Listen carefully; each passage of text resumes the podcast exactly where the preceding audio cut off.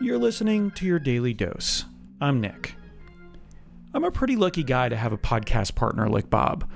Not just because he's insightful and funny, and for some reason thinks I'm insightful and funny, but because we're comfortable enough with each other to talk about uncomfortable topics like the history of racial injustice.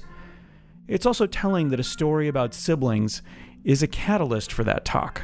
Are we too comfortable?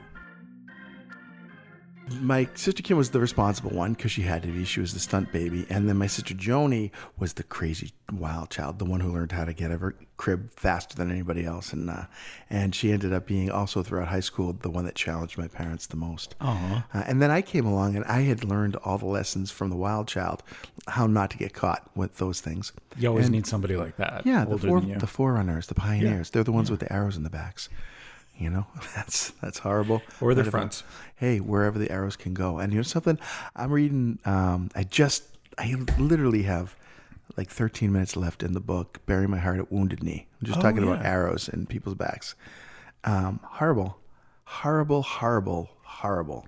This is our history is so ugly of the white man, you know, and all these tribes, no matter where they were, they were all persecuted, they were all moved, they were all they moved again, they were lied to, they were murdered savagely. And uh, mind you, the Native Americans in all instances also had some savagery to contribute back, but it was like revenge in, in return. It was they were doing their thing before the white man showed up, and then everything changed. And it makes you think, what would you do if another race of humans stepped into your space and said, now you have to do things my way?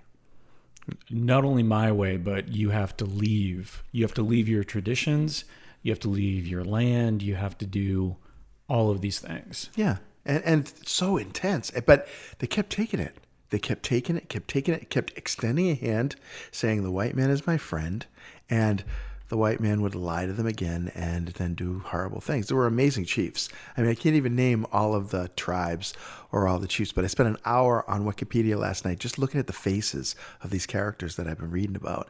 And uh, what a rugged looking people Yeah. these these warriors were and these chiefs were. But it, it gave me a real education and it gave me a kind of different view. I'm looking at institutional racism from the Black Lives Matter movement perspective, and I can see incredible parallels to the institutional race, racism of the Native Native Americans. Yeah, it's it's not it's easy to repeat, right? Like we did it and it worked, so let's do it again. Oh, right. Right? the horror worked.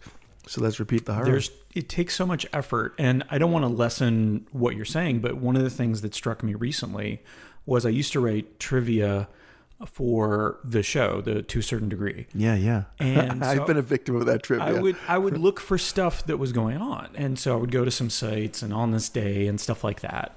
And what I started realizing, and the same thing with like um, quote sites, sites where you find Mm-hmm. inspirational quotes, they're white guys. They're all white guys. Wow, the, sources of knowledge, right? Right. Uh, or, you know, it's Emily Dickinson. It's always the same women. It's very few people of color. It's, you know, what about the Native Americans? What about the what about these representations? And what is interesting and what you're doing now, and I hope it hopefully is coming out of all of this, is that we're taking the time to go and do some research Yeah. and look at this stuff that we always assumed was one way.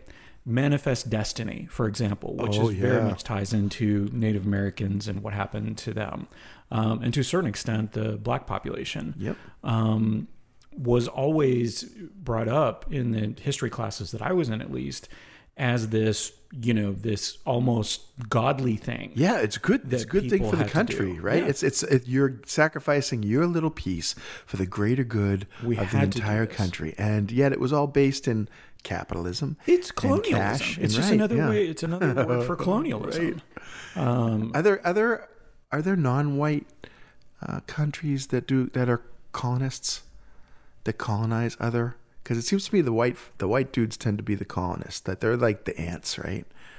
They show up I, I, i'm wondering, Asian, I would imagine Japan was uh, because they tried to control a lot of the coast. Mm-hmm. Um, uh, in the Middle East, I would imagine there's Okay. something like that. I know Turkey at one point um, controlled Greece and parts of Greece, and there's still a lot of Oh yeah, yeah. bad blood, literally and figuratively there.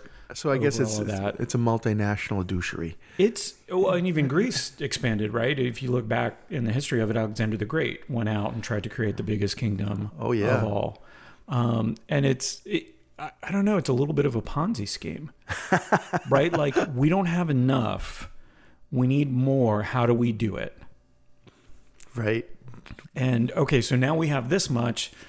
We're gonna have to keep expanding. you guys, I, I don't know about us, but we're gonna have to keep expanding. One of the one of the comments that impressed me the most with Greta Thunberg when she was talking to Congress is the concept that you will never get enough. It will never stop. Yeah. That the whole nature of your economic engine is built on a lie that there will always be more. And there will not always be more. And if you continue to consume as if there will always be more and aggressively, greedily eat up things because you believe there'll be more, it's going to be gone. And uh, and this actually ties back to the whole Native American view, which is the white man hates this land. He's burning it and he's killing buffaloes, not even using the insides of the buffaloes, only stripping their skins and leaving the carcasses on the plains. And, you know, he hates everything that he sees. And it seems that way, right? Because Yeah. the level of destruction that's happening in white man's presence. So I guess that means that you and I, I guess you to a lesser extent because you're Greek, but me being a full white man, uh, I have some work to do uh, as far as trying to fix this, right? I think fix it. I think it's educate yourself.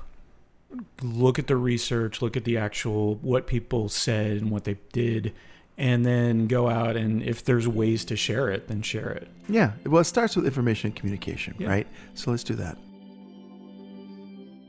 As much as I always want your daily dose to be a positive and funny experience, sometimes it gets real. I've been reading a lot of American history lately, and it's often pretty sobering. One thing I've learned is that the only value that history has to offer us is its lessons. And we human beings are pretty slow learners. But we do learn, eventually. And over the long run, we continue to move in the right direction.